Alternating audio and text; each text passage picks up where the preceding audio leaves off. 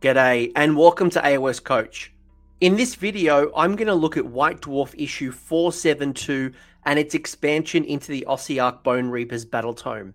Now, inside the Tome Celestial, you will find new background lore, Path to Glory rules, including veteran abilities, a quest, and additional rules around territories, as well as a heap of new match play rules.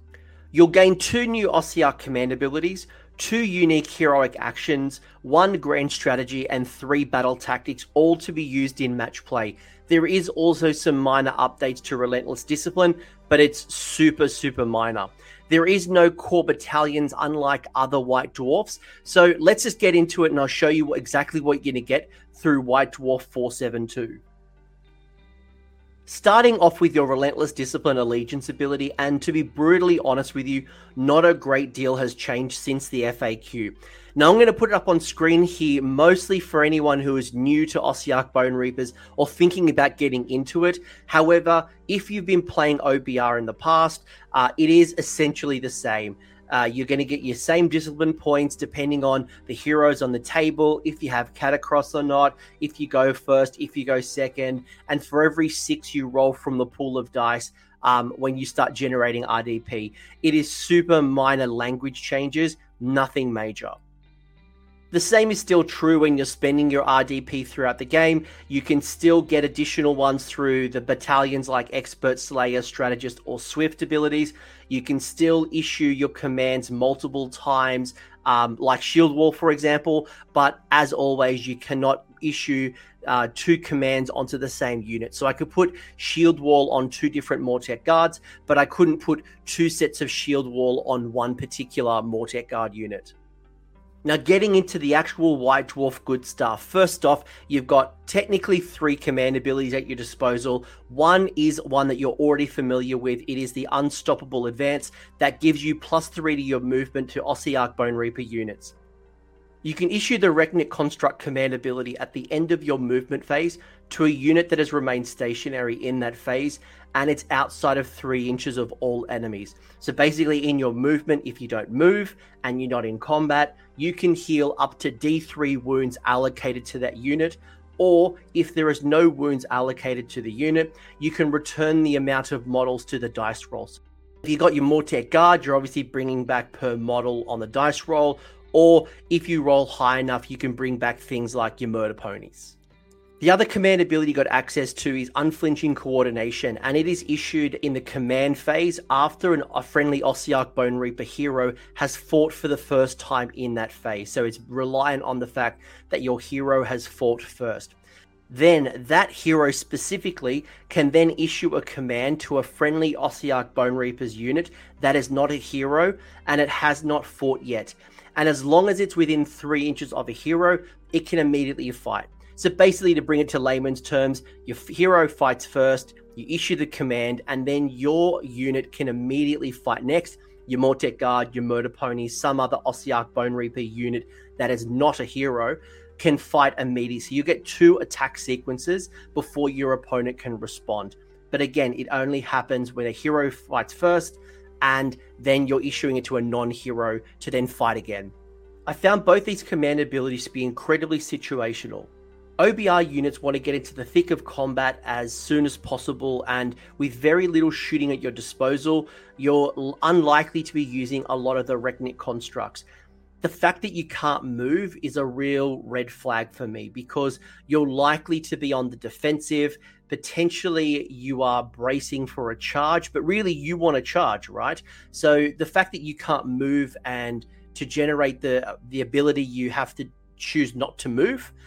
It's going to be good if your opponent is shooting you at long range early on, but they're probably shooting at your heroes, not at your troops. Maybe your Gothizzar Harvester.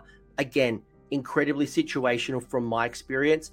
And when it comes to the other one, unflinching coordination, there isn't too many Ossiarch heroes that you want in the front lines of combat outside of, say, Katakros and maybe your Liege Kavalos. Keep in mind that because this command ability is issued in the combat phase, you're likely giving up things like Shield Wall, or if you're running things like Petrifex Elite, I know their command ability too is a combat phase. I don't recall all of the other um, legions. You just have to keep that in mind. But you know, maybe this will work really well with your murder ponies because their Death Rider Wedge command ability happens in the charge phase, while with your Mortek Guard, if you're looking for that one-two punch between the hero and uh, the troops, maybe the Mortek Guard is not the best option. But hey, it's good to have these up your disposal. You've also gained two new heroic actions to choose from at the start of the turn. Relentless Leadership allows you to choose one Ossiarch Bone Reaper's hero to issue a free command without spending an RDP. This one will be popular. I can see you relying on this one quite often throughout the game. The other one, which is situational, I do enjoy, but it is situational, is Necromantic Mastery. And this requires you to have the Mortisan keyword and that's going to be like your Soul Mason, your Soul Reapers, your Bone Shaper. I went looking quickly to see if Arkhan the Black had the keyword. Unfortunately, Arkhan does not. So it's mostly your Soul Mason, your Soul Reaper, your Bone Shaper, and maybe the Underworld's Warband. I have to look at that one. But the way Necromantic Mastery works is if you attempt to cast a spell, so essentially the first spell that you try to cast, it cannot be unbound if you successfully cast it. So there's a lot of great spells that you'll likely want to cast Mystic Shield, Empower Nadirite Weapons, Protection of Nagash, Drain Vitality. I've really grown to like Mortal Contract, but the first spell that that um, that wizard tries to cast, if you get it off, your opponent cannot, will not be allowed to unbind that. So, you know, my opinion would be looking for something that you really need. Mystic Shield's a great example of one that you'll always want, or Empower at Nadirite Weapons.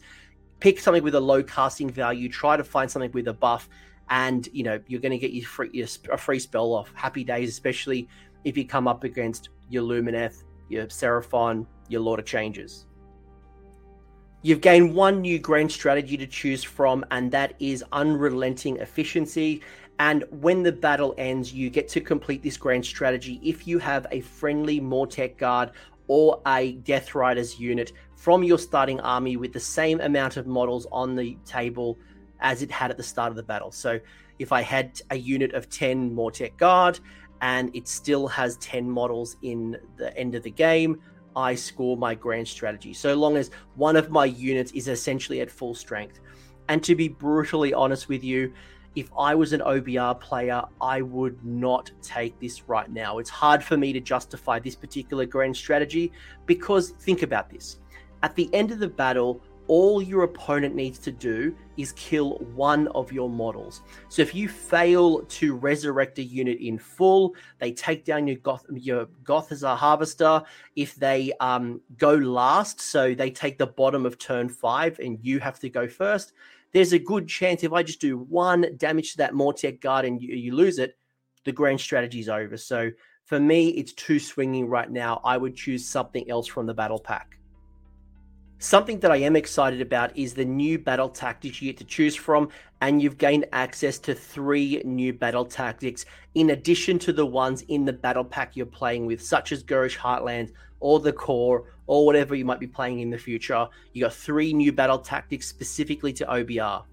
The first one I'll talk about is Trample the Defiant, and that allows you to pick one friendly Kavalos Death Rider unit that is more than three inches away from the enemy. So you've got to start away from combat.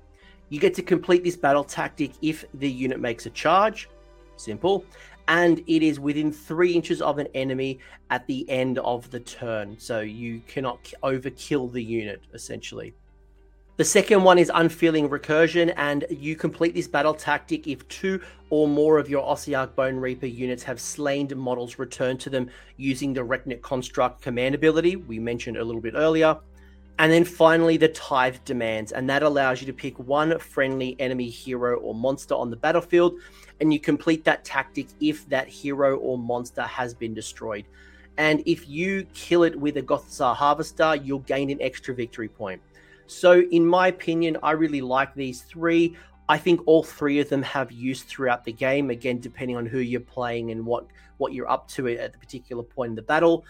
Trample the Defiant, I think, would be an easy battle tactic for you to score with your Death Riders because you want them to charge. Now, just be mindful that you cannot kill the unit completely. So, to score this battle tactic, you must um, be outside of combat, charge, and then not kill the enemy. So maybe find something a little bit tanky that you do majority of the wounds, or maybe don't completely commit fully in the pile in. You'll score your battle tactic there. Unfeeling recursion really feels achievable until you remember that the Reknit construct ability forces you to be outside of three inches from your enemy in your movement phase and have not moved that turn. So if you happen to be sitting on an objective and your opponent has shot you a few times and you can bring some bodies back using the ability, awesome. It's a great one, but probably something that's going to be tough throughout most of the game when you're getting into the melee. I like the tithe demands, especially if you're running a Gothizzar Harvester in your list already to support your Mortek Guard, and it's going to complement the other battle tactics quite well. Things like Slay the Warlord or bring it down from the Ghurish Heartlands as we continue to play with this one, but you're going to have multiple opportunities to start pulling down heroes and monsters and score um, points for it through the various battle tactics. So overall, taking like the 50 foot view on this particular update, I think this White Dwarf issue is a good step in the right direction for you Ossiarch Bone Reapers players. However, it's not going to solve the world's problems. If you go 5 and 0 at a tournament, it's because you've earned it and not because OBR has suddenly become overpowered thanks to these rules. Those heroic actions and those battle tactics are probably my favorite updates for OBR. And I think it's something you're going to use often, especially when you look at that relentless leadership and being able to issue a free command without spending RDP. The unflinching coordination is a really nice one two combat punch if you're building uh, a combat focused hero. So I'm thinking something like your Death Riders or even your Stalkers, because when I think about the Mortek Guard, I'm probably better off with something like bludgeoning, which is obviously from Petrifex Elite, to gain that minus one rend as opposed to fighting uh, immediately after the, the hero fought. But you you know you choose the right situation depending on what you're fighting. But if I was a, a writer of these rules, I think my greatest disappointment is that Reknit Constructs is forced to be only in your movement phase as opposed to if you allowed it in your opponent's phase as well. I think you would find a much greater use for the Reknit constructs. But in my opinion, that probably is a bit too situational. But hey, I'd be curious to hear from you, especially OBR players. What do you think of the White Dwarf? I'm not an OBR player, so I'm only looking at this from my point of view and my experiences by playing a lot of OBR opponents. Uh, let me know in the comment section what you think about them. I think there's some good stuff. I think this is definitely a step in the right direction. Leave me a comment in the comment section and let me know as well if it's changed your list design. Are you thinking about bringing in that Gothizzar Harvester? Will you bring in one of those wizards to be able to use the uh, the necromantic uh, heroic action? Thanks for sticking around until the end. I hope you found that video interesting and you walked away with a few new ideas. If you did, I would appreciate it if you hit like on the video as well as left me a comment. Let me know what your thoughts are in the comment section below. The conversation will continue over on Discord, so links down below in the episode description if you want to join the Discord and continue the Age of Sigmar conversation. I want to give a massive shout out as well to these absolute bloody legends, these champions who have continued to support me through Patreon or YouTube members. That is going directly into supporting the maintenance and the growth of this channel. So thank you very much, guys. Much appreciated. And until next time, roll more sixes.